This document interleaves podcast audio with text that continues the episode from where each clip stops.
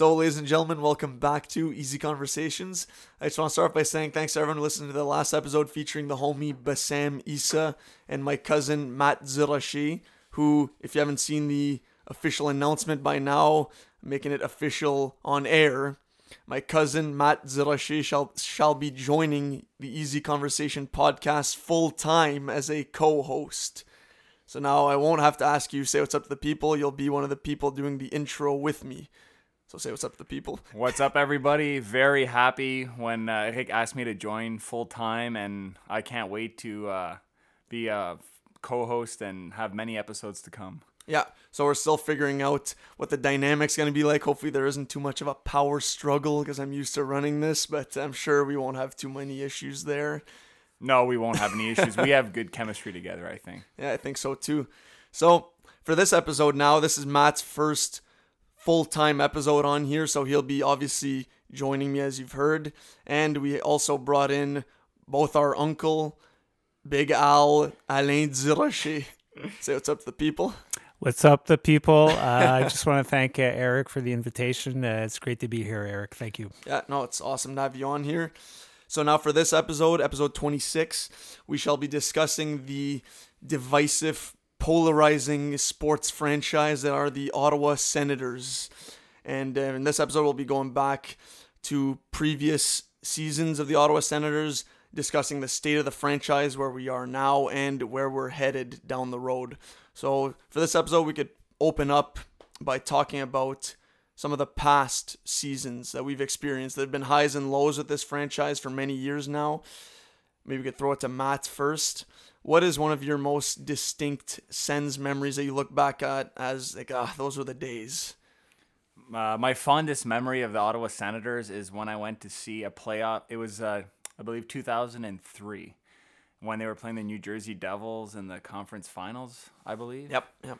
Uh, I went to see, well, I went to see game five which they won. Um, they were down three to one, and they had it, like it was a must win, and that was like probably the best game I've ever been to. And then they won Game Six in New Jersey, and then Game Seven, we know they uh, they lost, but that was my like best game I've ever been to because the the energy of the crowd was super exciting. Yeah, I remember that series. Uh, game six was the famous uh, Chris Phillips goal. Uh, he scored uh, either in overtime or late in the game to bring it back to Ottawa. I don't know if you remember that one, uh, Matt. Yes, I remember that one because I remember my dad jumping so high, he, like punched through the ceiling in the basement. No damage done though. Huh? no. no, I think he made a mark. He's a pretty strong guy, as you know. That's gold. And I actually remember that series too. I was at game seven with my dad, and I remember going to the game. My dad said, like, oh, Eric, you're so lucky to be going to this game, and we're probably going to witness history that they're going to win. And sure as shit, uh, I always thought it was Jamie Langenbrunner that scored the OT goal looking back, but I think he made the pass for the, the game winner in overtime. It's, uh, I think the uh, game winner was scored by Jeff Friesen. Yeah, I think that sounds about right. Uh, yeah, no, game five. I don't really remember game five specifically myself there, but I do remember back when Ottawa was obviously relevant and always in the playoff hunt, going toe to toe with Buffalo. And I will go over to you, Al. Uh, fondest memories looking back at the past Sens. Well, you brought up a great segue there, Eric, because uh, the series, uh, the matchups that they had with Buffalo over the years is uh, is uh, some of them are pretty memorable. But I'll go back to the first time that they actually made the playoffs. Uh, they had to, uh, I think it was a 0-0 game against Buffalo, the last game of the um, of the season, and they needed to win to make the playoffs for the very oh, first time. And uh, they scored. Um, uh, they scored in the in the last few minutes of the game to win that game one nothing. Wow. And it was uh, Matt Duchene, or not, not, sorry, not Matt Duchene. Um, oh, I forget who scored. It was a Matt, defenseman. Uh, Carkner? Or no, that would have been before his time. Eh? Yeah, yeah. Anyway, Yashin was involved in the play, passed it to the defenseman, and he ended up scoring. And it was um, in nets there, legendary goalie for uh, Buffalo. Hasek, of yeah. course. Yes yeah, obviously those are the what are looked at as the glory days. So I'm gonna bring it back to a little, um, not like closer back in time, I guess, to the uh, 2015 Hamburglar run. So one of the things there for me is I was kind of conflicted on that run because at the time we were doing very poorly and it was during the McDavid draft and I was kind of hoping Ottawa would tank that year. But obviously the highs we felt during that season can't really like it was worth it looking back where going to games was actually like thrilling and I think they had adopted the cardiac kids mental or like identity where we were looked at as a team that was like just not expected to do anything but then the kids would come through. Could that be when uh, Stone and them were all rookies? Stone and Hoffman, I'm pretty sure that's when they were rookies. The year uh, 2015, I'm pretty sure that was the year.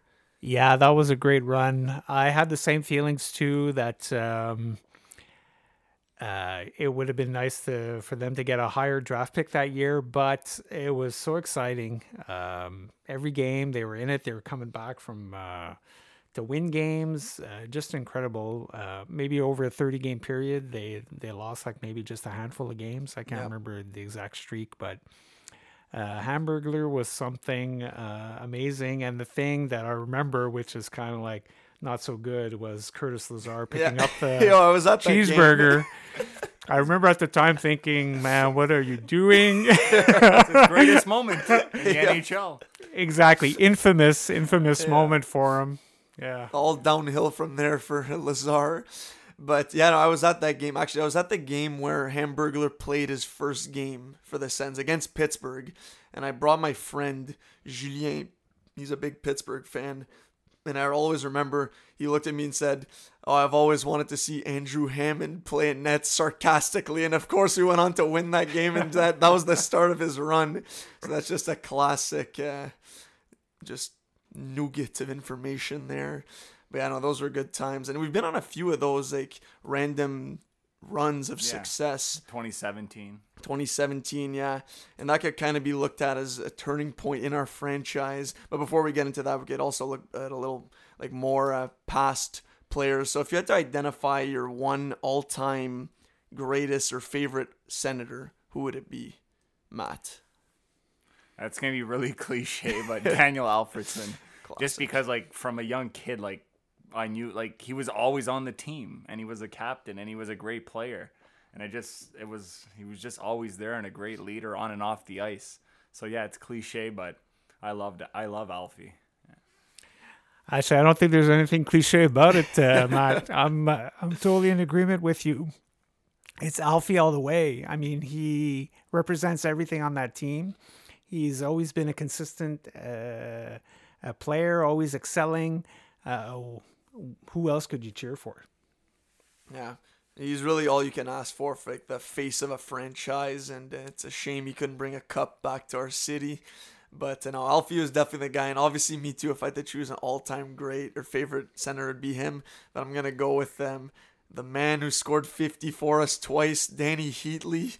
The excitement he brought in Ottawa. I mean, it's a shame how it all ended for him. But for the time when we were we were dominating, he was a great, a large part of it, right? Him, Spezza, and Alfie. Like, name a more dominant line in franchise history for the Sens. If we'll ever have one like that. yeah, again. that, that's a good point, Eric. Um, I wonder, like, now that we're looking back, it's easy to say, "Oh yeah, uh, this player, that player." But at the moment, you know, they were having their biggest success. Who would you say that you would have, who that you enjoyed watching more? I gotta say that I did like Heatley at the time. I loved the trade when it happened, but it's only afterwards that things fell apart that I I soured on him. And that can kind of be said also for our great EK65, Erik Karlsson, who, I don't know, looking back at, I remember at the time when he was on our team, people would largely criticize his defensive game. But then when you look back at his stats on like NHL.com or wherever you look up stats, just the points this guy put up, I feel like we took it for granted, kind of. And I don't know. Obviously, the way he's playing now in his career, he's on the decline a little bit there, but he's also he should be in the conversation for top three greatest senator all time. I 100% agree with that. I remember when he was starting out, like I was in university back in the day, and I was just talking to my classmates and saying, "This guy's actually like like we were just marveling at his like when we were watching the highlights and what he could do. It was I knew I was witnessing something really special actually, and not just he's not just an ordinary great player. He's pretty unique. Yeah, especially uh, after he won his first Norris, like uh, I remember thinking, "Oh, he's a long shot to win," uh, but he it was a surprise when he won, and uh, um, I just didn't appreciate him as much uh, even then when he won the the first Norris. Uh, After he won the second and in the 2017 run, I was like, "Whoa, this guy is like playing on another level." Yeah. Yeah, cor- correct me if I'm wrong, but like the he's had some seasons like I think arguably better than his Norris Trophy winning seasons that he could have easily won too. Like when he was playing better defensively and it wasn't just all about the points. No, yeah. I remember I remember that. Because uh, yeah, the year he got 82 in 82, or even maybe less, he got robbed. And then the next year, Burns was the highest scoring defenseman. I'm pretty sure, and he won it. But that was, I think, Karlsson's most rounded, complete season. Ah, Whereas then you look at the year before, they didn't give it to him because of his points and his defensive game was lacking. But then they're saying the same things about Burns. I'm pretty sure that he still gives up so much defensively, mm-hmm. but they turned a blind eye, I guess. There, no, I agree. He could have had at least three, if not four, in Ottawa. Now I think those days are long gone there with the new defenseman coming up and Yeah, a question for you, uh, Eric. Uh, you still cheer for uh, Erik Karlsson a little bit uh, deep down? Not at all. I'm go- first of all because and I want to get into this later is because I'm largely going against San Jose this year because we have their pick and I also just don't care for that team to begin with. So even in in the playoffs last year, I wasn't cheering for Karlsson or San Jose. I was going for St. Louis in that series. Actually, I was going for whoever was against San Jose. I was going for Vegas and Dallas, and then obviously St. Louis and whoever would have won out of Boston and or um, Carolina, I would have cheered for over San Jose. Obviously, if Karlsson had won the cup, I'd be happy for him, but no, I, I wasn't cheering for San Jose. Uh, another question for you, uh, just to go back, revisit the the best senators over time, or your favorite senator. Yep. Is there any love for uh, Jason Spezza in there? Or Yeah, um, yeah. I mean, he's also a guy who got so much hate. I feel like back in the day for the infamous no look drop pass between the legs. That was his patented uh, the Spezza pass.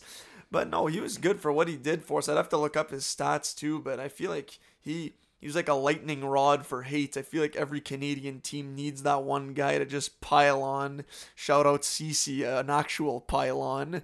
But um, you know what I mean? No, I, I definitely like Spets, and I feel like he's getting mistreated in Toronto, especially the first game against Ottawa. The healthy scratch was definitely doing him dirty there by Babcock. well, I I would have Spezza in my top three of uh, All time Sens. all time Sens. Yeah. Yeah, like Alfredsson number one, Karlsson two, Spezza three. Um, for Spezza right now, we have a disagreement coming up. Yeah, let's but, hear uh, it. We'll hear what Mathieu has to say. Ooh, Spezza number three. That's that's a little high. Like I'm thinking of like guys like Chris Phillips, and not necessarily the most talented Sens, but you know the ones with the most heart. Because I think Spet that's what Spezza lacked was like drive and heart, and he just he was repeating the same as he he did not want to learn. He was repeating the same mistakes every single year, and and I like I met the guy in person, super nice guy, but I don't think he's like all there up there. You know, Right, yeah. not to be mean, but. Ah. But on that topic, though, of Chris Phillips and his number retirement coming up, what are your thoughts on that? My friend uh, Mart actually was texting me right away, almost furious that he was getting his jersey retired. If you looking at his, he actually texted me like, "Oh, the guy hasn't had a season where he got more than 26 points." But I think for Phillips, you got to look past the statistical.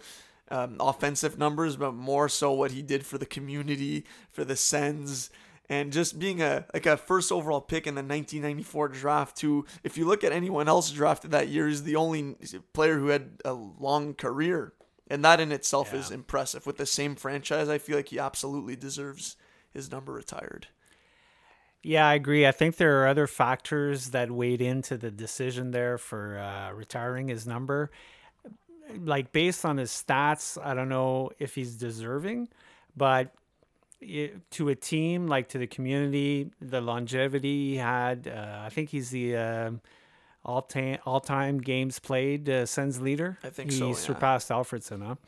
So I don't know. It's it's kind of like uh, I think Ken Daneyko in New Jersey may have had his number retired. I don't know if like know Chris is. Phillips is like on the same level as as as him as a player. Ken Daneyko was a very defensive defenseman Okay.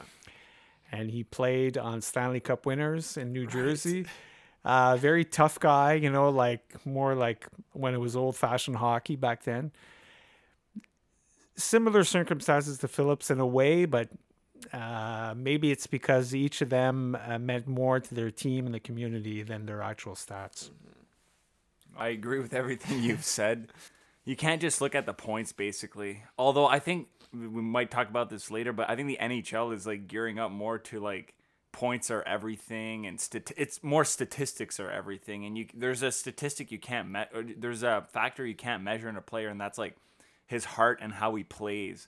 And we'll talk about this later, but there are some Sens on the roster right now that I think lack that that heart or Okay. or a hard working factor. And I think Chris Phillips had that in his youth, and he was always like competitive, and he wanted he had the will to win. Wasn't soft. I think that other factor you, you're you're referring to is like how good they are in the room, uh, Metzer. Yeah, because I feel like some pl- some Sens players are only there for that factor right now, and that might be part of the problem right now. Well, I guess we can just segue right into that. The where where are we now kind of thing, state of the state of the franchise, and that's where we are right now. We're just looking for guys who are good in the room to mentor the young kids in the locker room and to just set up the franchise our team to have success down the road. I think we're in year two of them five year plan for unparalleled success. And uh, we're, we're on the right track. I think we're um, full on rebuilding. It would have been great if we had a pick last year in the draft, but I'm now obviously hindsight is 2020, but I'm extremely happy we kept our pick in 2018 and selected Brady Tkachuk with the fourth overall pick in 2018 and not defer it to 2019. So I want to ask you, Al, 1st Where do you think we stand right now as a franchise, and do you like how we're positioned to have success going forward with where we are? Yeah, I think they're in a great uh, position right now um, uh, as a franchise. Uh, they're I like the coaching staff. Um, I think they're instilling a great work ethic. When I look at the games, um, I'm watching these guys play, and there there doesn't seem to be any passengers on the team. Uh, not as much as I've seen in the past. You know, they're all they all need to work and pull on the same rope there to get their ice time. There's a, a, a couple of players that could be upgraded. So maybe, uh, you know, you got some free agents that you can maybe trade at the trade deadline, uh, boost up your uh, your prospect pool or and or more picks. And of course, the they're setting up nicely for the draft because this draft this year is uh, remarkably better than uh, the past few years. Uh, it's deep. Uh, top two players, everybody knows them by now. There's no debate on who they are and uh, how good they, they project to be. And uh, I've heard like it's deep down uh, to the end of the first round, maybe even to the second round. Matt? So everything you said was is very good, but I think the Sens' main problem, and it's something that literally we cannot do anything about, is the owner of the team. Yeah. And it's such a touchy subject, and we can com- I complain like every week about Hugh- Eugene Melnyk. He's like the worst owner in sports history. Maybe not in sports history, but you know, it's just frustrating to see. Like I I haven't been to a game in like a year and a half because of him, and it's just when I when people ask me about the Sens, I just immediately jump on the owner because it just frustrates me so much. So then, talking about the team itself, uh, like every night I watch the games up until like this, maybe not the full game if they start losing badly, but I see some players that I don't. I have literally no idea why why they're playing and why the our guys in Belleville are not like on our team right now. And I guess we can get into those players now. Like- um, well, it's part of yeah where we are right now. Yeah, for like sure. Mark Borowiecki, I literally do not know why that guy's in the NHL. What do you think about him? Hey, go. Uh, okay, I'll, uh, I'll go ahead with this. Um, I agree, Mathieu. I've never been like a big Boro fan, but at the same time, I think he's played better this year. You know what? I, I don't notice him as much on the ice. Uh, there's been some stretches where he's taken like two, three penalties in a row, and then it's like, okay, what's what are you doing? You know. But on the other hand, sometimes uh, I have to say, oh yeah, uh, I, haven't seen uh, Boro. He hasn't stood out in a negative way. I like the pairing him and DeMelo. I think that uh, they they seem to uh, have have done pretty good together. But on the other hand, if they Borowiecki is a free agent at the end of this year, I don't see a future for him with Ottawa next year. So if they resign him, I don't know what their criteria is. He's he would be a great uh, trade um, asset at the trade deadline. I think. No, I, I first of all, I think if the Sens re-sign him, I'm gonna be, it's gonna be hard for me to watch next year, and I'm not the only one who's thinking that. Um, two, he's playing a little better because DeMelo's co- DeMelo's covering for him, which I guess is what a good D partner is for. Like Marc Methot and Karlsson were a great duo. Um, but it's just I like he's supposed to be a tough guy, but he doesn't know how to hit. He hits with his arms and not his shoulders. He's just he's I don't want to say anything mean, but like he's just horrible on the ice according to me. And and some of the forwards we have, I question like their commitment. Like I see guys like Brady Tkachuk like launching their bodies in the forecheck, like going to get that puck, and then players like Chris Tierney, who doesn't even like his self preservation is making him making him not hit anybody and not get like going those scrums. Oh, okay, so there's a lot, a lot going on here. My thoughts on Borowiecki, I'll just say what feels like. I think we are talking about this the other day. Like five years ago, I said in two years that guy won't be in the NHL anymore, and I think that if he were on any other team, he wouldn't be. The only reason he's still there is because we have a place for him, or we made a place for him. To me, at the start of the year, I was extremely surprised that first of all they sent Jaros down and that Borvo's still on the team, and I, even Lajoie as well. So he's kind of taking a spot away from one of our young players, but he's also there to be that mentor, leader, good guy in the room, which I feel like he is just from seeing the everything he does. Like I'm gonna go back to this again. Community. He's been there. We can't only be kids on the ice. It would be it'd be tough for them to for their development and they need someone to look up to. And for now, Borowiecki is that guy. That being said, I hope he's not on the team next year, but he very well might be just because we're still in that rebuild and we don't have any like stud defensive prospects. Like maybe they don't see a place for Lajoie or Jaros on the team. Clearly not right now. But it depends on all the free agents, like you alluded to. Yeah, the the way I see the Sens defense uh, moving forward is they got they got four pieces right now that I would that I are gonna stay. Like he, of course, you have Chabot Mm-hmm. and Zaitsev is signed for another five years. Yeah. Uh, Brännström, if he develops correctly, and uh, Dylan DeMelo, I would say uh, you keep him on the team. He's going to be a free agent too, but I hope they re-sign him. I'd much rather they sign him than Yeah. Borvo. So then you have Boro and Ron Hainsey, you know, both at the well, Hainsey definitely at the tail end of his career. so if you can trade him at the deadline, please go ahead. Uh, Boro, um, you know, he is an assistant. Same with a Hainsey. I don't know what uh, what kind of move. Right yeah there. what kind of commitment the team uh, means by that, but I would have to say that Boro and Hainsey are the the odd man's out, the odd man out here on defense, and then that opens it up for Christian Wolanin when he uh, gets better. You know, I think they were really disappointed he got hurt. I think he was going to be on the team, and Brännström was going to be in Belleville, so that I think that uh, kind of threw them a curveball. So Wolanin is kind of penciled in, I would say, and then you have one spot open for uh, all the other prospects. This is like the picture for next year, of course. Yeah, or, no. or maybe at the end of uh, towards the end of the season too, after the deadline. So yeah, I just want to say at the time we're recording this, it's November twelfth, twenty nineteen. So a lot may have changed by the time this drops. So we're talking about it today. Matt, something to add? No, that's a very good point. Give our viewers perspe- our listeners perspective, but bringing it back to Eugene Melnyk, do you not find do you guys not finding find it so frustrating like loving this team but like you know the owner is a crooked like we don't even know what he's doing and he's uh, aren't you guys frustrated by that? Yes, it's um it's kind of a, it it kind of takes uh, a bit away from following the Senators and uh, trying to enjoy just the hockey product. Uh, lately, though, this year I've just been thinking about the um, the on ice product instead of like the off ice issues. It's it's nice that there hasn't been any major controversy.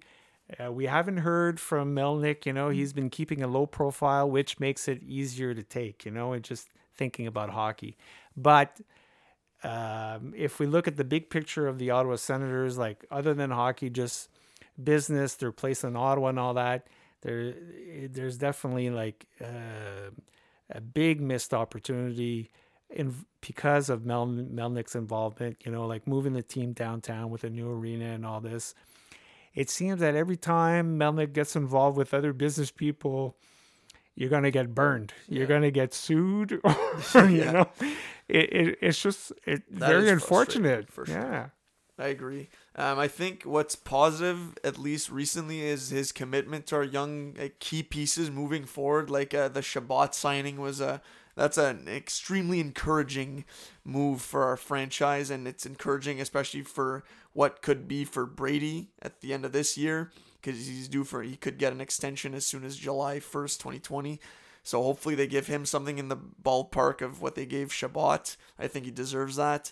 Um, the commitment to White, but now it's about like the setting up the future basically. And I think those two moves were pretty big. But I agree though the the um, stalling and complete halt to the move downtown really hurt, and that was really frustrating getting that news that it, we weren't gonna move forward with a um, new development downtown because that would have just been more money in his pocket too. I don't understand his his inability to um, want to work well with other or just work with others. It's got to be his way. He's got guys got the blinders on. Well, we keep hearing that he has no money, and you get a hint of that from like his business partners that seems like they're leaned on to like cover a lot of the the costs, you know, to um, going forward. But Melnyk uh, does come out and say that the team's not going anywhere. Mm-hmm. He's got the wherewithal to support this team for a long time. So uh, we can debate his like uh, his fortune, uh, but we don't really know. Well, obviously he has enough money to go to the casino because he keeps spending. but okay, here's another question or topic of debate. Like, why are there only nine thousand or ten thousand people showing up at every Sens game? Is it one?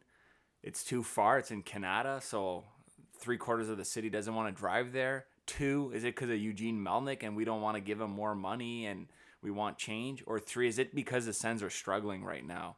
I thought I, I'm I always I'm always having these thoughts like Ottawa's fan base is very strange that way. Like when they're doing well, we're all like, yeah, like at work, everyone's like, yeah, how about the Sens? They're winning. Everyone's like a fan when that happens. And then when they're struggling, it's only like the true fans that are talking about them and watching the game. So like what what's what is the problem with the attendance this year? It's a fickle think? fan base. Like I think you're you're right on all three accounts, but I think it's more two and three, less so the distance or the location. Canada, because people used to go. Like I remember going when I was younger, sellout crowd 21,000, 20 some thousand, whatever.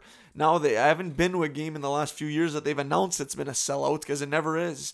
And um, like the attendance is like you said, nine thousand, ten if we're lucky. So it's sad to see all the empty seats at the arena. I still go though. I like going to the games, and even though I'm hoping we tank this year, I still want to cheer for that. When I'm at the game, I don't really think about Melnyk to be honest. I'm just happy to watch hockey and support the team that I've always cheered for.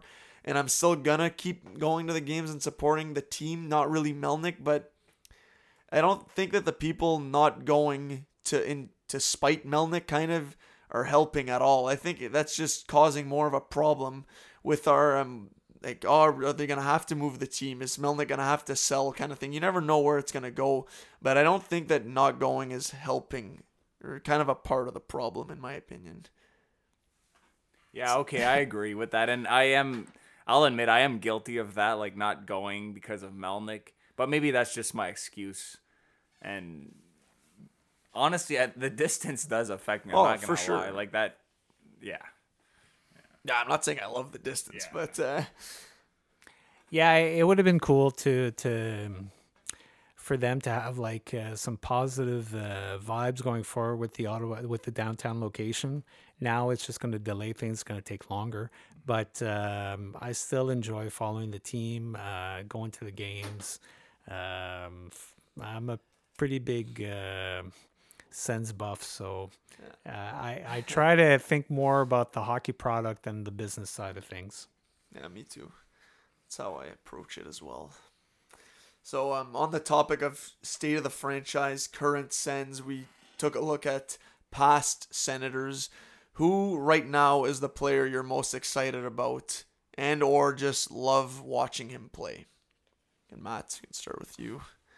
Well, this is just recent for me, but I've been pleasantly surprised with Nick Paul's play mm-hmm. because I've been seeing him the last couple of years. Like he comes up for a game or like for several games, and then they send him back down. But I think he's here to stay now. I believe, I hope, because he's actually playing a lot better in my opinion, and he's like.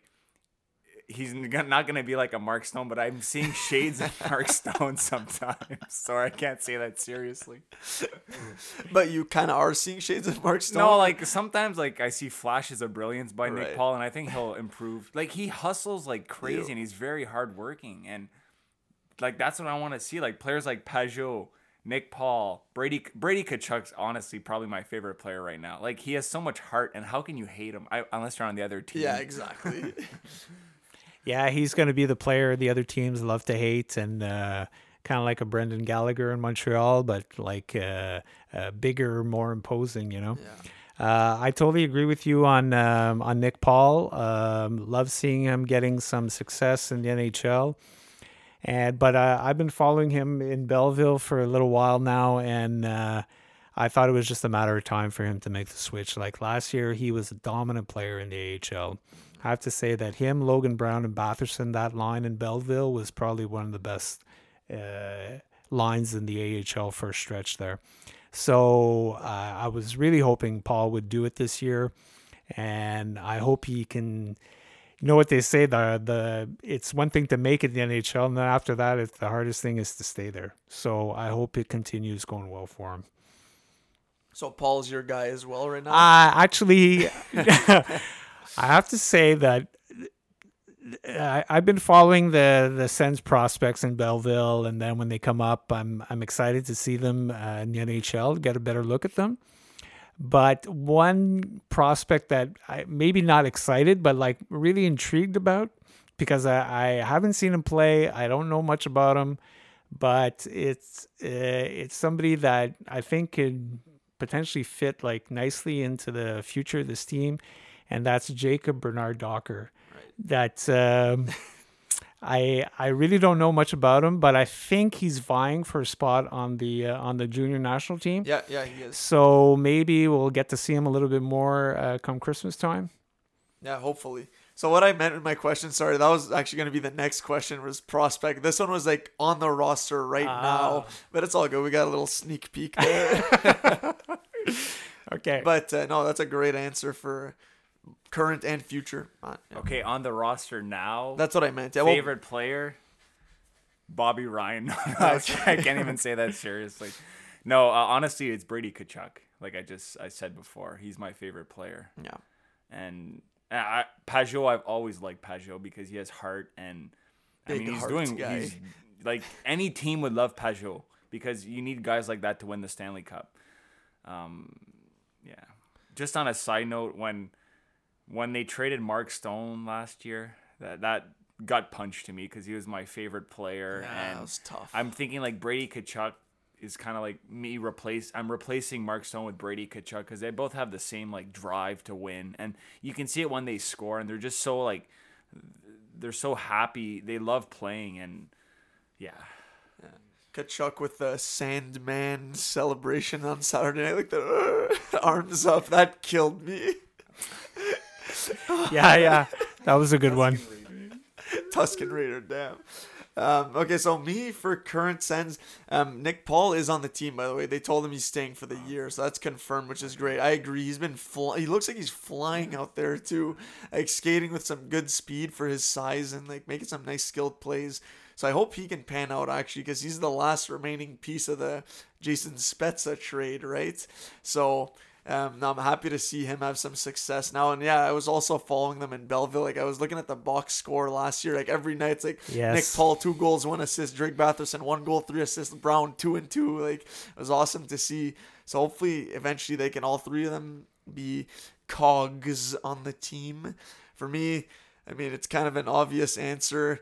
I'm a big Brady Tkachuk guy just so fun to watch and entertaining. Just always got a smile on his face, like getting in people's faces, not scared of backing down from anybody. He's already playing like he's a 10 year veteran out there.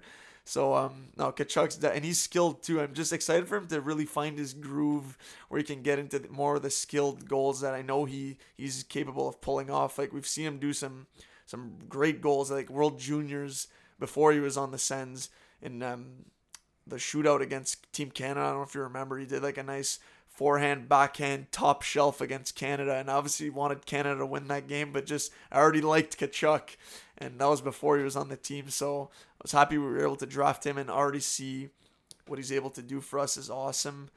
And um, I guess we'll get into future player as well. Bernard Docker, I'm also very excited about him. I'm happy he went back to North Dakota for one more year in college. Uh, The way his stats are looking right now, I think he's going to sign and turn pro after this year, but who knows? We're in no rush to get him on the team. He'll still be like 20 by the time his season's done. So if he wants to go back to school, keep developing, that's fine. Um, don't want to rush all our young defensemen in. Another defenseman I'm excited for is Lassi Thomson, the guy we drafted first round this year, is playing in Finland right now.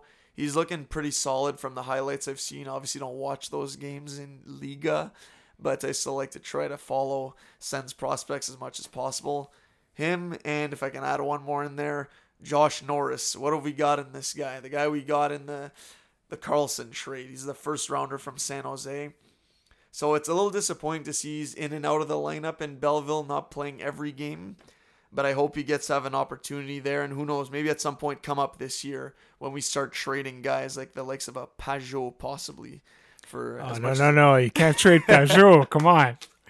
No, I, I, I really. Um, on that note, uh, sorry to cut you off Eric. That's I just okay. want to say that if they're gonna come down to like uh, trading, like thinking about Pageau, they they gotta trade Chris Tierney first. You know, like you gotta have room for Pageau on the team. What are you getting in a return for a Tierney though? I don't know. I, I, I don't I don't know if you care. I think it's more you want to make room for other players coming in. That's the way I see it. Okay.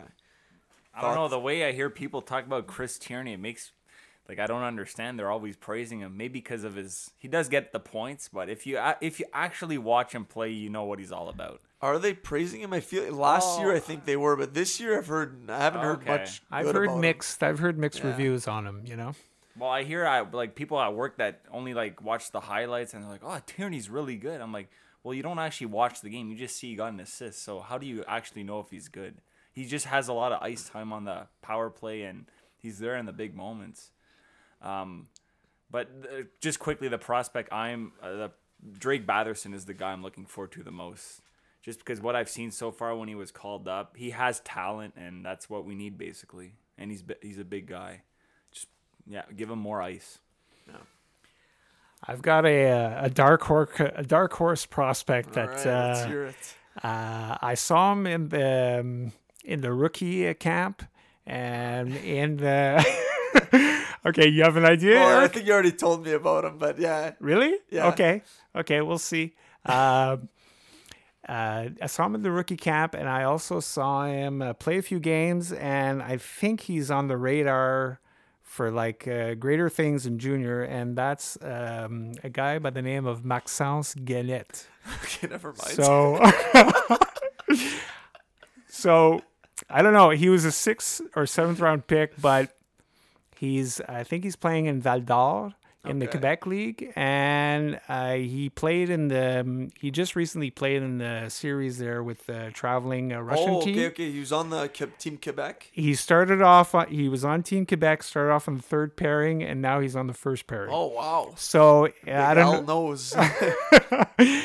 Could be a name to watch. Just dropping it here.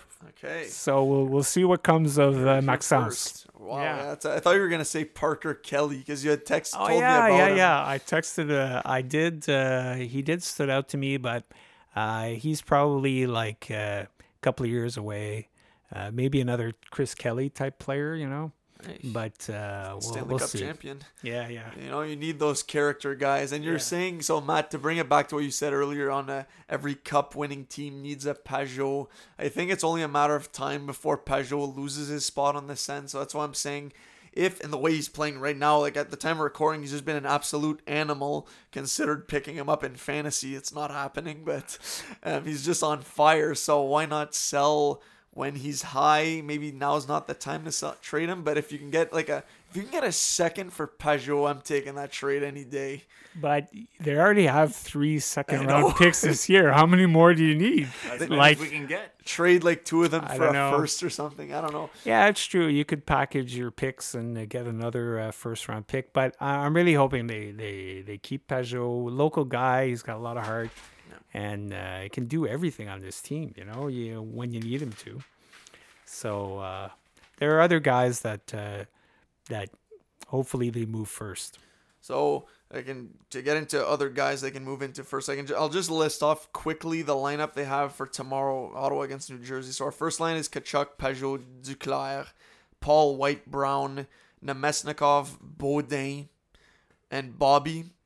Schlappick, Tierney, Ennis, and then defense. Well, Chabot, Zaitsev, Ransom, Hainsey, Borvo, DeMelo, and Davidson is in a yellow jersey. So, thoughts on these guys on the lineup right now? In the lineup, like who could go in your opinion? Well, Tyler Ennis for one. Yeah, I don't see a future uh, past this year. And uh, I mentioned him before, Chris Tierney for sure. Uh, Namestnikov is like uh, an interesting player, like intriguing too. Like, what do you do with him? Do you wait like uh, for an offer, or do you want to? If he's if he's happy here, is if he's a good fit, do you keep him? I really don't know there. What do you think, uh, Matt? Uh, I would try to keep Duclair before Namestnikov. Like I'm not, a, I, I don't think I'm a fan of Namestnikov because of one thing I noticed the other game when Ottawa gave up a two on one when they were on the power play. Namestnikov was just coasting to the bench instead of back checking basically. Like I just, he might have talent, but his, I don't know if his heart is there, and. But Duclair, I don't know if it's he's playing well because he wants a contract, but I've noticed he's really stepped it up this year. Although he's a young player that's already been on four teams, five. five. So you, you're putting Duclair and Namestnikov kind of like in the same category of player? Yeah, um, you're right. It doesn't sound fair because one has more talent, I think.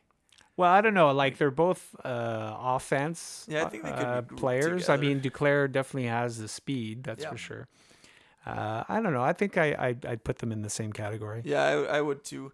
Duclair to me is a more electrifying player, and I'm he's actually one of the players I like watching the most out of the Sens because you never that X factor. Like you don't know what he's gonna pull off. He could get you a goal of the year in one game, and then like some terrible turnovers and sloppy uh, shifts out there. Yeah, it's been a while since they've had a player that can go wide on the de- on the defense and cut in uh, on goals. So it's exciting to see that. You know, I, I'd have to go back to uh, Ma- Mach nine there. uh, Havlat, yeah. Martin Havlat. Also uh, one of the greats. yeah. He was one of my favorites growing up for sure. But no, Duclair, like he's fighting for his life at this point. Like to, like you said, it's harder to stay in the NHL, and he's had quite a few opportunities. Ottawa is probably the last spot. It's like the um, last um, chance, last chance you or something like the f- last football. Have you seen that show on Netflix? No, never mind. Anyways, um, but yeah, this is like his last um, opportunity in the NHL, I think. Um, and he's played well for Ottawa, I think. Been a guy it's fun to watch.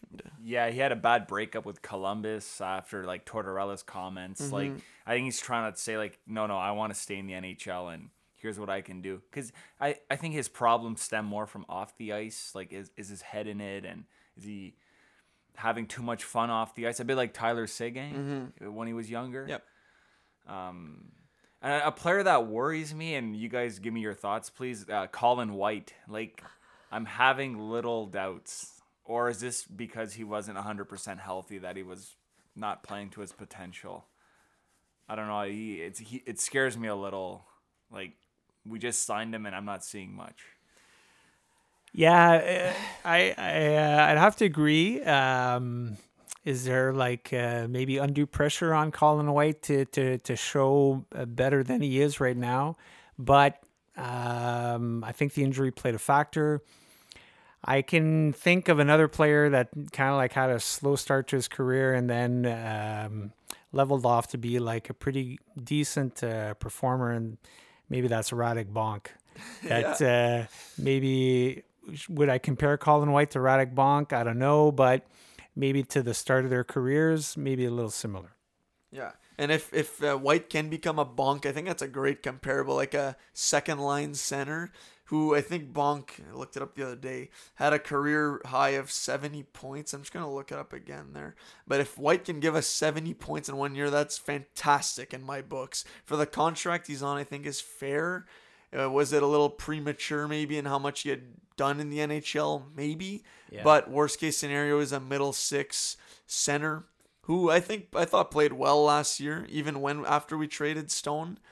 Um, no, I'm happy. I don't mind White to be honest. I'm still optimistic, cautiously optimistic. Okay, here's a here's a question for you. Let okay, the Sens tank. They get the, to the lottery. They get the second overall pick. So first overall pick is Lafreniere. Yep. Uh, second, um, the Sens get uh, Byfield, Yeah. which is a center. Yes. So, what do you do with your centers there? You, you put Byfield uh, number one, and then you got Logan Brown, Colin White, Josh Norris. Like, Yeah. is there somebody? Does Colin White become expendable, or do you keep him uh, long term? So that's uh, I think because of White's contract, we can't be making any drastic decisions too soon. We'll have to see how all these guys develop. Like it's tough to project where Norris and Brown, especially because they haven't played much in the NHL. White, we've had a decent sample size, and and Byfield, which that's the guy I hope we get just because he's a center. But obviously, like Lafreniere is still the number one guy. So if we have the first overall pick, we I think we'd have to take him maybe make him become a center. I don't know, but um, you don't put Byfield number one center right away. I think you ease him into it. Like you hopefully still have a either a Pageau or a Tierney, a veteran center to have your number one, take all the tough matchups. White can be a number two. He's proven that. Byfield third line center, and like I said, it's tough to project all these guys because they haven't played any of them yet. So um yeah, we have a log jam of center prospects. How good will any of them become? We don't know. That's the thing. Like we don't have a surefire number one center prospect, which is worrisome, but you never know at the at the same time. I wouldn't deal White though because of his contract. I don't think they're going to either. Yeah. Do, do you say it's worrisome because all great teams are built on that like that center that like the their best players their for their center like I'm looking at like you know the Pittsburgh teams and Chicago. Mm-hmm. Is that why you say that? Well, I say worrisome in the sense that we have all these prospects, but what's the ceiling for them? Like we don't mm-hmm. have a surefire star prospect yet, which I'm hoping we get at least one in this year's draft. But we never know what these guys like these uh, are gonna become, right? like, um, and that's the thing. We we find these diamonds in the rough, like a Batherson's a fourth or fifth round pick, um, Ganes a bunch of other guys too, um, like Stone Hoffman, uh, Alfie, all these old old Ottawa greats we used to have. So hopefully we can hold on to some of these guys. But do I know what they're gonna pr- become? Absolutely not. I'm just hoping they all pan out to be what the experts are saying is their potential.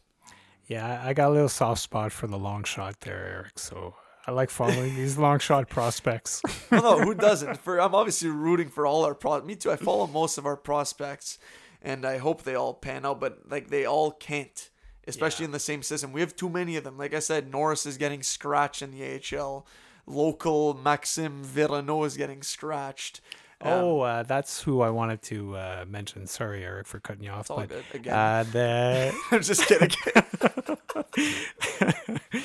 um, the Sens made room uh, in Belleville by trading Jack Rodewald. oh yeah, Rodewald, That's okay. that's who I was thinking of uh, before we started the uh, podcast. Okay. So, uh, yes, you're right. Uh, Max uh, Veronneau and uh, even um, Jonathan Davidson uh, were scratched in Belleville, but now uh, I think that's kind of been resolved. And Josh Norris actually been thriving uh, past few games, uh, Okay, right on. uh, doing very well. But yeah, so what what you were saying before, like, so you're saying like the Sens need a we need our own Auston Matthews or Jack Yes. Eichel or David Pastrnak or I mean Mc, no one's gonna be McDavid, but like a, a Draisaitl or Yes, So if we get yeah okay yeah.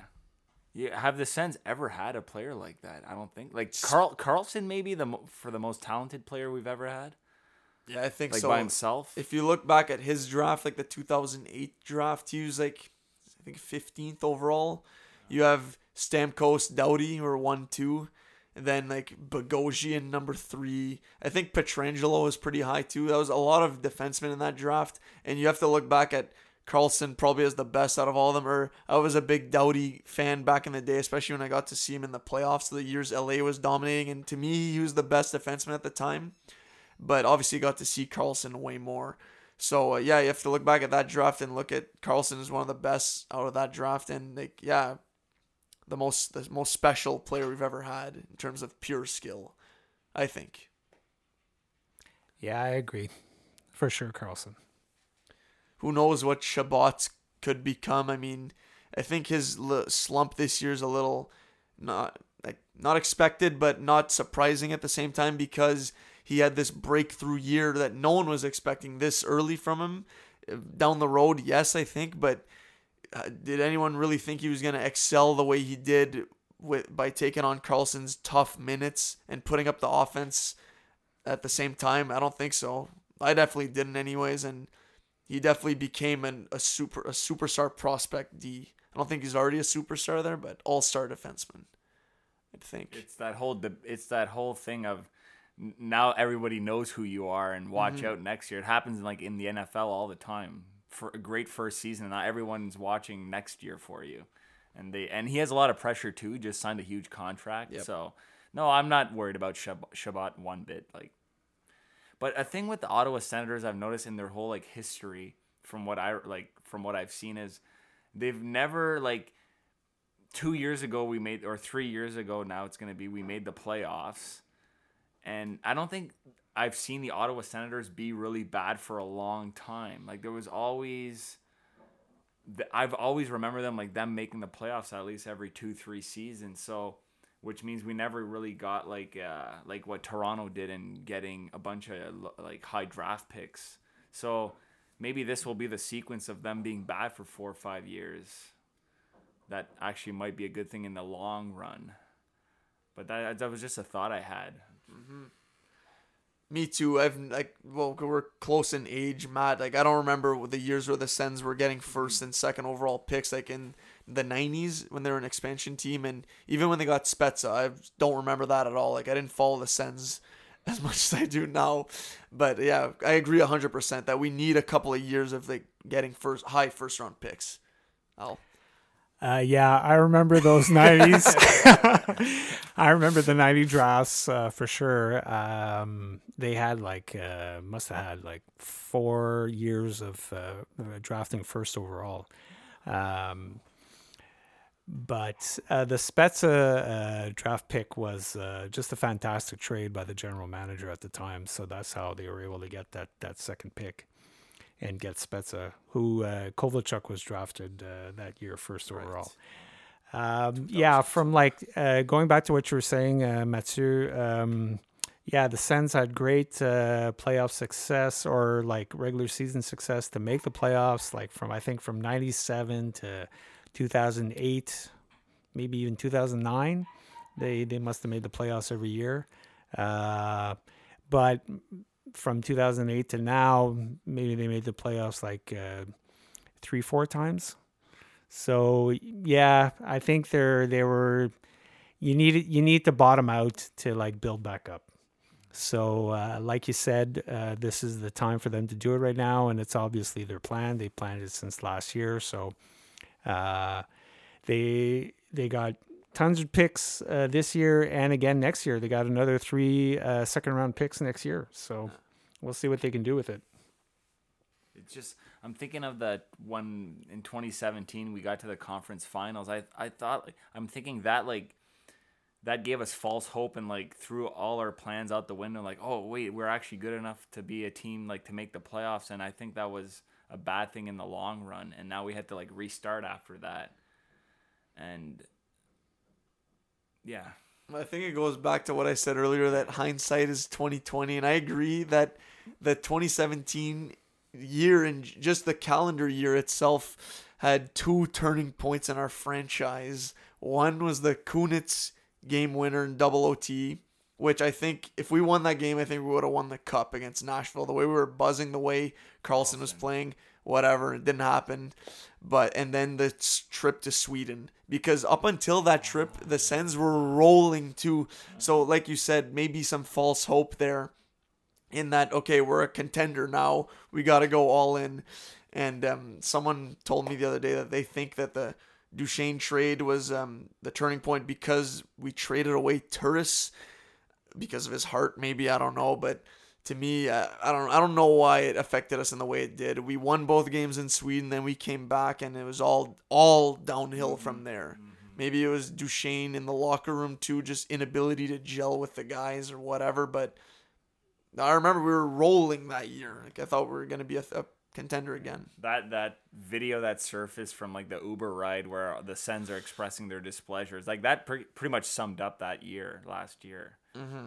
Um, that was yeah maybe the Duchene thing just threw everything out of sync in the room or something and yeah I was never a big fan of him. He just something was always off with Duchene. I think.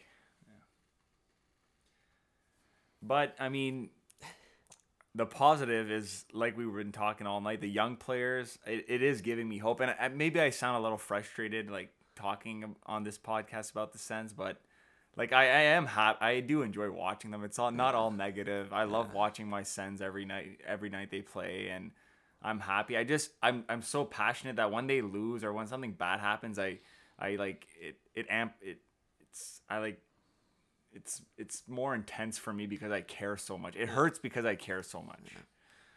Yeah, I told I can totally uh, relate to that too, uh, Matt. I love watching the Sens, and uh, and um, you know sometimes I turn off the TV when they're they're not doing they're not doing so well. So I, I I understand where you're coming from. So yeah, for example, like at the time of recording, the Sens just got pumped last night, eight two against Carolina, which I kind of saw that coming. I was at the game the two days before Saturday where they beat Carolina four one, new franchise record for fastest. Uh, Least amount of time in between two goals, which was awesome to see. Pageau off the face-off, quick rip minus for Aho, but um, he redeemed himself that eight-two win. Anyways, don't need to get into that. Did did he redeem himself with that slash on Nick Paul uh, before he scored? See, I wasn't actually I actually wasn't watching the game. so Oh, I that that might have changed. That. was the turning point of the game. It could have been a five on three. Instead, it was a breakaway shorthanded. Oh, and he scored on the shorthanded Yeah. goal. True. yeah, true, yeah, true, but true. it was a total miscall uh, by the refs there. Uh, is that even the announcers were saying, "How could the refs have missed that?" Okay, but yeah, no, we've covered up pretty well like where we're going. Um, I guess quickly uh, look at the 2020 draft. If you have an idea of who you'd want the Sens to draft, if you have no one to say other than like Al, do you have anyone that you're eyeing? you know for what? The draft? Uh, besides the uh, the first two uh, names, uh, I haven't spent any time researching anybody else of interest. You know, okay. so I wouldn't have any names to throw in there. Um, it'd be really cool if they got uh, Lafreniere. Can you imagine if they had both of them? Like if San Jose were to tank enough that they would have both uh, first that. picks? Yeah, that would be uh, that would be the ultimate. But um, I guess if they can get Lafreniere, that would be awesome. Yeah. So I guess that's a good segue to I got some fa- listener questions to go with this podcast. So that was one of the questions was from Mart the Chevys, uh, loyal listener. he asks if we get a top 10 pick with the San Jose first rounder, can we say that we won the Karlsson trade? Or do we have to wait to see how that pick pans out? Matt, throw it out to you first. I would say yes. We could say we won the Karlsson trade, but j- that's just based on what Karlsson's doing now in San Jose, and we I think we dealt him at the perfect time where his career is declining. Sadly, probably because of injuries, and he is getting older. But I think I think we won that. We win that trade if we get that. Yeah, I would agree uh, that if a Sens can get a top ten pick, uh, I I actually think that they're they're on par or doing a, a little bit better in the trade already. They get a top ten pick on top of that, uh, it would just put them over the hump uh, in terms of winning the trade. Icing on the cake. Yeah, I think it's a unanimous three. Uh, all agree. If we get a top ten pick, like you said, it's an it's a deep draft, and there's other guys that we don't even know about that scouts are scouting. Like there's two guys in Sweden, uh, Alexander Holtz and Lucas Raymond, two guys that I think are gonna drop a little because they're not like on in on the North American radars, but they're guys that were ranked two and three going into the year, but are starting to drop just because they don't have the point production. And like Ottawa's a known team that has scouts that go all the way out in Sweden. We normally draft a guy out of like Jew Garden or however you pronounce it. Shout out Zibanejad, but um, yeah. So I think if we can get one of those guys later on, but I obviously want us to get one or two there. Um, but yeah, if we get a top ten pick, absolutely won it. So um, another question is from Andy, my girlfriend. So she asks, who do you think will be the Sens' next captain, and who would you like to see be next captain? I can go first for that one, just to re- um, reverse the order there. So me, I want Tkachuk to be the next captain of the Sens. Absolutely, I thought he was gonna get an A this year. Maybe that would have been a little too much for him. He's already showing that he's a leader out there, and that he's doing things that vets do.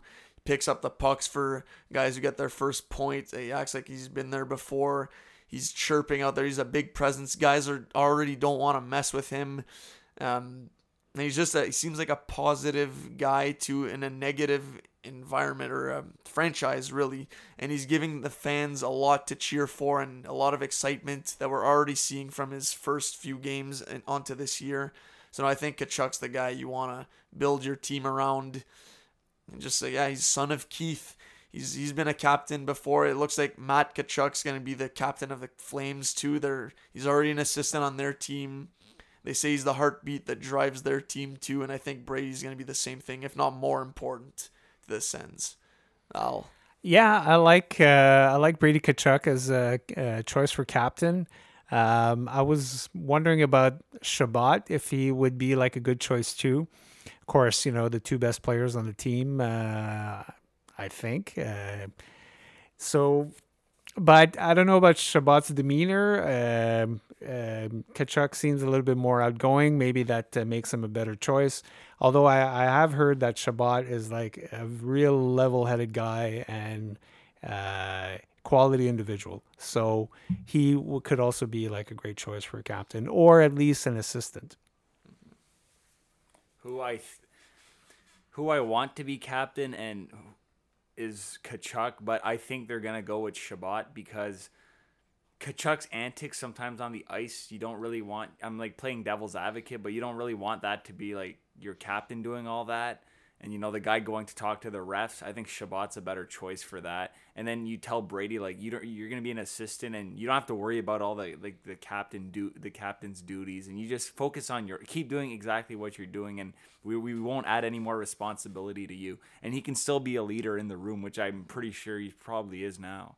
But Chabot's more like Al said, like level headed and calmer. You know, he won't be like jumping up and down at the like he's gonna be more cool. You know. yeah. Al's got the inside scoop. That's good. Yeah, I uh, actually that's a really good point, Matt. That uh, Tkachuk's style of play um, may land him in hot water. You know, uh, with the other team, with the with the refs. Do you want uh, that kind of player to be your captain? Uh, that's a that's an interesting uh, take on it. Um, uh, yeah. Anyway, it is a good take. My counterpoint to that would be that I see Tkachuk as like his ceiling as a Jamie Benn in his prime. I don't think Benn is as much of a pest as Tkachuk is now, but I think that he might cool off in after a few more years in the league. Kind of like Matt, I think he's a little calmer now. He took he had like 200 penalty minutes in his rookie year or close to that. And um, since then, he's just rounded out his game and been more of still a physical player, but more skilled. I think Tkachuk, Brady's gonna end up becoming like him as well. And um, yeah, I think they both kind of take after a Jamie Benn style of player. So he's the captain of the Stars. And we'll see though. I agree though. Chabot also would be a great choice. I was wondering if you either of you were gonna say like Pageau or Borowiecki because I think those are the two front runners. If we were to have named a captain this year, it would have been one of those two. Uh, definitely not Boro. Uh, I think we've discussed him uh, quite a bit at the beginning. But uh, actually, you know what? I was thinking Pageau. Um, I love Pageau. Uh, a great Gatineau guy. So uh, why not him? You know, if he's here, he could be kind of like an interim captain until uh, the these younger players or the coaching staff sees them fit as being able to take on that extra responsibility. Pageau, I would have no problem with, and but if ever Mark Borowiecki is captain, and I'm saying this like it's gonna be recorded, so if he is captain, I will sell each and every single one of my three thousand movies. Okay, Whoa. that's how much I know it's not gonna happen. Okay, and you can call me out on it if it happens. All too. right. Oh, we'll have to look back on this one as uh, as proof of what you said. Episode twenty six. So, yeah, I hope he's not named captain. But Pageau would have he would have to get a, a lengthy extension, I think. Or, anyways, he needs a new contract right after this year. So, we'll see what happens there. So next question was a bit more on the disgruntled Sens fan perspectives. My cousin Farid, he says, asks, how long before we see a new owner? And uh, Matt, maybe you're more in line with his uh, vision of the owner. The, I mean, I hope like I hope soon, but it's it's all in Melnyk's court. You know, we don't we're we can only it's whatever he wants, and it's super frustrating because he seems like he's either playing hardball or he's he's gonna like play it till the end where everything's in a really shitty situation. Part of my language, like, uh, I don't know to be honest, and I hope. I think it's gonna be longer rather than sooner, and we're gonna have to suffer more. Well, if you believe like the rumors out there or the tidbits you you read on social media, on the Sens websites that uh, the Sens are actually for sale right now. That mm-hmm. there's there's like some uh, uh, something going on in order to like uh, see if there's any interest. Is it what Melnyk is saying? Is it just positioning on his part? Does he actually want to sell? You know, it's all unknowns right now. I think if somebody were to offer him like uh, the same amount that Seattle's paying for uh, a franchise, uh, he would jump all over it, oh, and uh, that would be it. Although, I th- just to to, to uh, cover a bit of like uh, franchise values right now, like. I don't have a problem with like Ottawa selling less than what Seattle franchise is worth that is I th- the reasoning I think is that it's the average uh, value of a franchise. So there are going to be some teams that are going to be below average, uh, above average. I mean, the Rangers are, I think are worth like one billion. Yeah, they're, so they're the worth they're worth the most. Yeah, exactly. So you can't tell me that uh, Florida Panthers or uh, uh, Arizona is worth like six hundred million. Right. They're at the lower end of the spectrum. I would probably so put. we. I think. Yeah, yeah. I mean, at least I think like in the four five hundred uh, range. Uh, I can't see why uh, it wouldn't appeal to uh, to Melnyk. Yeah, I don't know. I just see Melnyk as this extremely stubborn, hard-headed guy that just has to have his way and go out on his terms, kind of thing. So I don't really know. Like like Matt and Al, you both said, I have no. We have no idea what really goes on. These rumors, I feel like, have been going on for so long that all oh, the team is sold I've heard my dad say, like, "Oh, I heard from this guy who told who knows Melnyk or whatever that they already sold the team." Like, yeah, I'll believe it when I see it, kind of thing. You know, it's Yeah, kind of yeah, like yeah. Avatar Two. yeah, that's Uh, good one. So I don't know. I, to me, I don't have much more to say that hasn't been said on the topic of Melnyk. Um, thank you for the question, though, Farid, and hopefully that gets resolved sooner than later. And the last question I got was from a fan who wished to remain anonymous for some reason. Um, are there any players on the Sens or former Sens that would be worth a pickup in fantasy hockey? So I'm gonna I'm gonna start by answering that going into the year, in my opinion, for fantasy hockey, there are only two players that were fantasy relevant, and that's Brady Tkachuk and Thomas Chabot. I actually wanted to draft Chabot, but he went so high in our league, like second round, that I, I don't think that was the time to take him. But and Tkachuk was a keeper, so there's like nothing I could do there. But um, other than them, I mean, I drafted Duclair. He's actually doing super well. Well, super well. It's um, relatively speaking here, but he creates a good scoring chance every game. So I think he'd be worth a pickup right now. I'd hold off on Shab- on um, Pageau just because he's strictly center eligible, and I think he's gonna cool down eventually. And we're just a team that lives in the minus, right? If if your league counts those stats, I would steer clear from any senator to begin with, other than Tkachuk and Chabot. But um, former Sens, I don't know, like they're all they're all like star players, so they should already be picked up. If like Stone's available in your league, go for it. But um, I think Hoffman would be a buy low candidate because I don't think he's doing that much right now in Florida. But he's a guy who could end up with 30 despite starting kind of slow. I think. I'll uh, if you wanna pass it off to you. Um, Dzingel is another uh, Oh, yeah. player. Uh, he's um, he's got a good uh, spot there in Carolina on the third line, though. But I think he gets some power play time. Yeah. So um, uh, he might be somebody to to, to look at. Yeah, agree. Yeah, drafting any sense player in fantasy is risky just for the plus minus. Actually, you don't want any players on bad teams, pretty much, uh, except for the stars. But like, even then, I'd be careful. Like, look at Karlsson in San Jose. Like, he's always on the ice when San Jose gets scored on. So, ooh. um, and Mark Stone's just like it seemed like Mark Stone's getting better every year, which I know. I'm so like he's my favorite player in the league. Him and Crosby. So why'd you trade him to Big Al's Bruisers? I know, and as soon as he started talking about him, uh, I dangled the first round pick. that's why. yeah, and I, I didn't even think about it. I just pulled the trigger. yeah, Except, it's, uh, you but hate- uh, this year there'll, there'll be other uh, trades like that this year because I do have four keepers and I have to make my go. choice. Yeah. But we Um, won't get into that. And that's I mean, we kind of can. On the topic of like former Sens who are still playing, I think uh, if you look at like the past four trades the Sens have made recently to offload all our star players, or five, I guess, with Hoffman, um, in the last almost coming up on two years now. We've covered the Karlsson one extensively with Mart's question, but um, what's the one you think we got the best return on out of the Stone for Brännström, Duchene for Davidsson and Abramov, and I think a third. Um, first. No, did we, oh yeah, we did get a. Right, that was our Yeah, yeah, it was a first round pick, year. Yeah, Lassi uh, Thomson, Yeah, exactly. my guy, um, and then we got Hoffman for Boedker. we did, and what was the other one? Dzingel for two seconds and Duclair. Matt, maybe we can start with you for what do you think the best one was? What do you think the worst one was out of those four trades?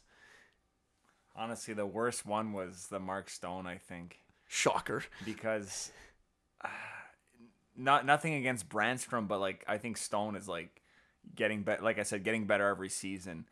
Uh, And the best trade they did was probably, honestly, maybe the the one to get Duclair, because well, it's hard to say because we haven't seen all the younger players pan out.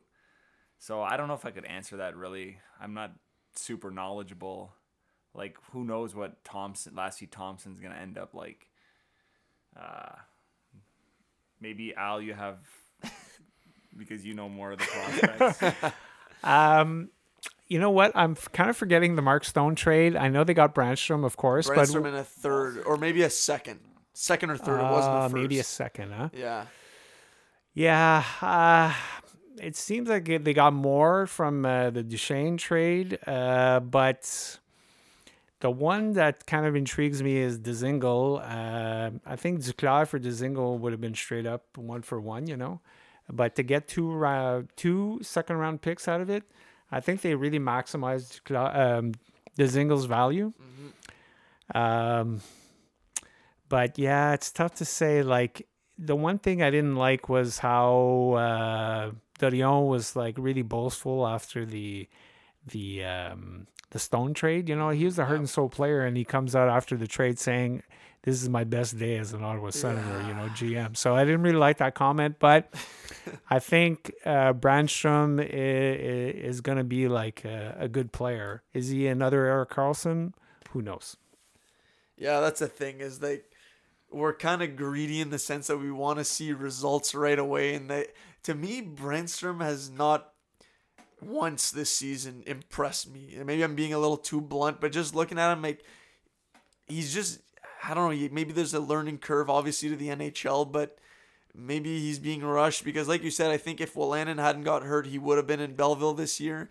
But I don't see why they haven't sent him down, in my opinion. Let him thrive more in the AHL on a team that would give him first power play unit undisputed. Maybe he'd be doing better, and maybe he needs that right now. So yeah, trading away Stone definitely hurt because I thought like he was gonna be our captain th- this year if he was still with us, and I think he's gonna be Vegas's captain. So that's a re- another reason that makes that trade very tough to accept. Best trade is Dzingel in my opinion, but if Brännström really pans out, then that makes it a little easier to accept. Uh, just something to say on Brännström that, like we heard, you know, Nick Paul was given the news to find a place he was going to stay. Uh, actually, same thing with uh, Scott Sabourin. That Yeah, they told him too. hasty. Yeah. Um, but I, I've heard that uh, Brännström is still living in a hotel, so I'm not sure if they're willing to give him the same commitment for this year. So I have a feeling that he will see time in Belleville, and they will uh, call up either Lajoie or uh, Jaros. Uh, as really, I can I see as those two being the top two defensive prospects in Belleville right now. So uh, I think we will see other players come up here for for for a stint. Yeah, I don't know if I said it on the podcast earlier, but I was surprised that Jaros got sent down. I think he's a he would have been a solid third pair, like physical, um, not much offense to him, but who cares? A third pair defenseman, like maybe a Borowiecki, but could actually end up be developing into a more offensive player than Borvo. Yeah, like he, uh, I like Jaros's uh, his size. He looks like a good skater. Um, maybe it's the decision making, you know, like uh, that's uh, that the coaches didn't like, or they saw uh, something uh, better with another player. But uh, I see lots of upside with Jaros. Yeah, me too. Matt, uh, I agree about everything you guys said about Jaros. I think it's be- like we got Ron Hainsey in the Toronto trade, so like we kind of had to play. He's gonna just play out his last year, so okay, more more ice time for Jaros in Belleville. Okay, uh, Jaros will be there next year, just because Hainsey won't, Hopefully. and Boro hopefully won't. And Yeah. So no, I love. I really like Jaros as a player. I, I, maybe it's just me, but I thought he was a really fast skater. Like he's got good. Uh, he skates really well. And Lajoie, he was didn't he start off last year with like all these points? yeah, on fire, like unsus- insustainable how well he was scoring, right? But it was exciting to watch at least. But yeah, I wonder what his future holds in Ottawa if it if it does, if he has a future, I should say.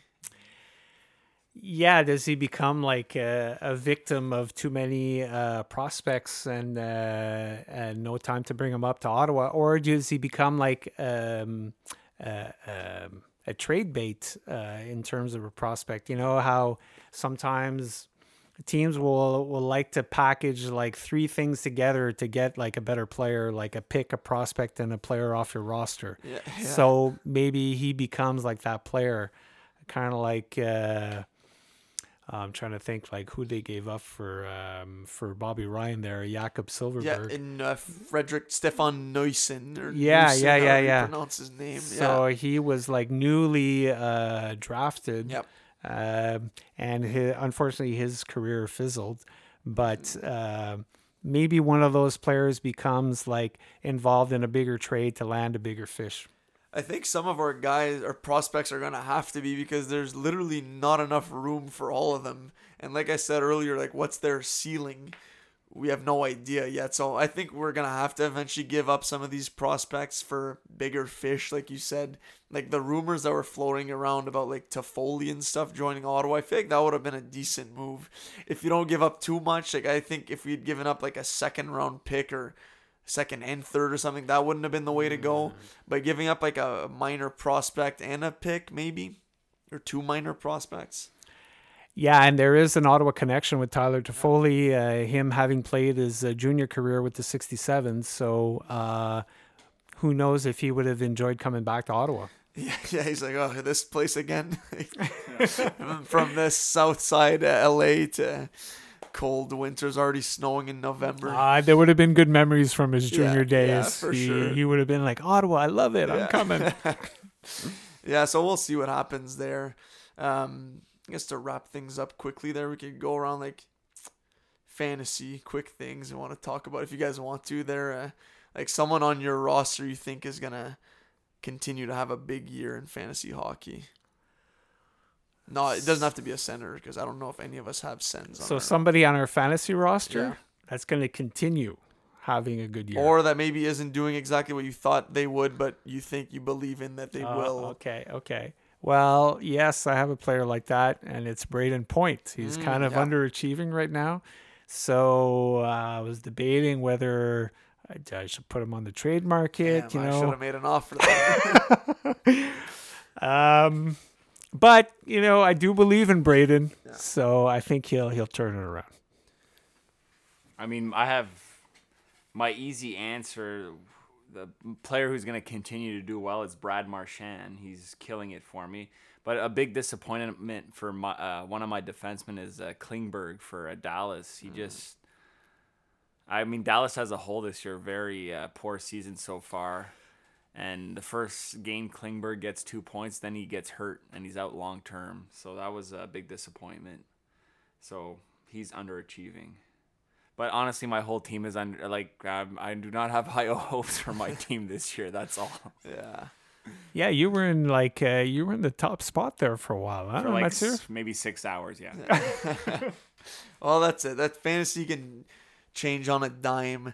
Um, The sad part is I have like three players in the top ten in points, so it's not all about your top. It's not top heavy. You have to have know. depth. You gotta gotta draft well. Yeah. Those who are listening and um, That's uh. make the right moves. Keep him on your roster for a couple of days and then get rid of him. so me quickly would be. Uh, I have a few guys that are underachieving, but I'm not too worried yet. Like Aho, I know he's gonna turn the corner around. He's just too good not to. And I actually like I've watched Carolina play a few games now, and like he's the real deal. I think he's gonna end up like if he can get me 60, 70 points, I'm not dropping him anytime soon. He's if someone's trying to offer me like Nugent Hopkins, Gus for Aho, it ain't happening. But Uh, Brayden Point for Aho. so we might have to talk off air here. We'll see. Um, is he center left wing or just center? Eh. I think he's a dual position. Okay, I, okay, I, we'll see we okay, can work something out. Maybe I'll throw in a, a Lajoie in there, sweeten the deal. but uh, yeah, Aho um, and Dallas in general, like Matt said, is really, um, really disappointing because I have Bishop and Seguin, so it's tough to see. But who knows? Like in the NHL nowadays, it's a young man's league, and like Seguin's only like 27, but that's kind of you're getting a little older in the league, unless you're the ageless wonder like Ovechkin, still lighting it up. Someone I'd like to see break Gretzky's goal scoring records. We'll see. Uh, Um, one thing about the fantasy league is uh, who's going to knock off uh, Big Z there from his perch. I mean, I, I like my team. Um, we'll see what I, it's a it's a marathon, not a sprint, and it's never the person. And Zach, I'm sorry, but it's never the person that's winning for a um, stretch of time early in the season that wins. It's almost impossible to have sustained success for the whole year. Like last year, it was Chevy's Um, he still has a good team. Like you got your people who are always threats. Like Andy Swat is a force. Uh, myself, I think I'm I'm in the running there, but um, no, there's a lot of people with good teams, and you know some teams are there's the rebuild that you just got to commit to for a bit. You, uh, Big Al, you've you've been up there for a while too. Yeah, I've been dropping a little bit, but uh, I just want to give a shout out to the to Zach there that he's been sustaining it Yeah. and uh, doing uh, doing awesome. Yeah, good for him. His team is doing well for sure. Got some good uh, top dogs. The riding Boston is working for him. Two goalies. Yeah. No, he's doing good for sure. And speaking of rebuild, like you know, the teams at the the teams that are at the bottom, it's not all bad. Like uh, my father, who recently joined the pool, like he has the best rookie right now, and that's a huge Yeah, yeah. shock. And every night I try to offer him a new trade for him, and he will not trade him, which is smart. Exactly. But Cale Makar is, I mean, that's how you rebuild your team, and it's an automatic keeper for next year. Exactly. Um, Hoister is gonna have some decisions for his rookie to keep. Well, he has like what seven of them? So No, uh, four, right? three, Okay. three. three. Okay. But no, it's true. Makar is he's actually the only rookie that's really killing it this year. It's kind of been a weak crop so far. I've got uh, Samsonov, Washington's goalie, so I hate seeing Holtby get the check mark every night. It seems like, but uh, yeah, um, biggest. Uh, sorry, I I just want to add to that rookie uh, thing that uh, I, I really like that component in the pool man. that it adds like uh, a little bit more strategy. You gotta you gotta dig to find that rookie, Yeah, you know, yeah. who's gonna who's gonna give you the points. Especially I took Batherson this year, and then he got uh, he got waived to go to the minors, so I had to to scramble and find somebody.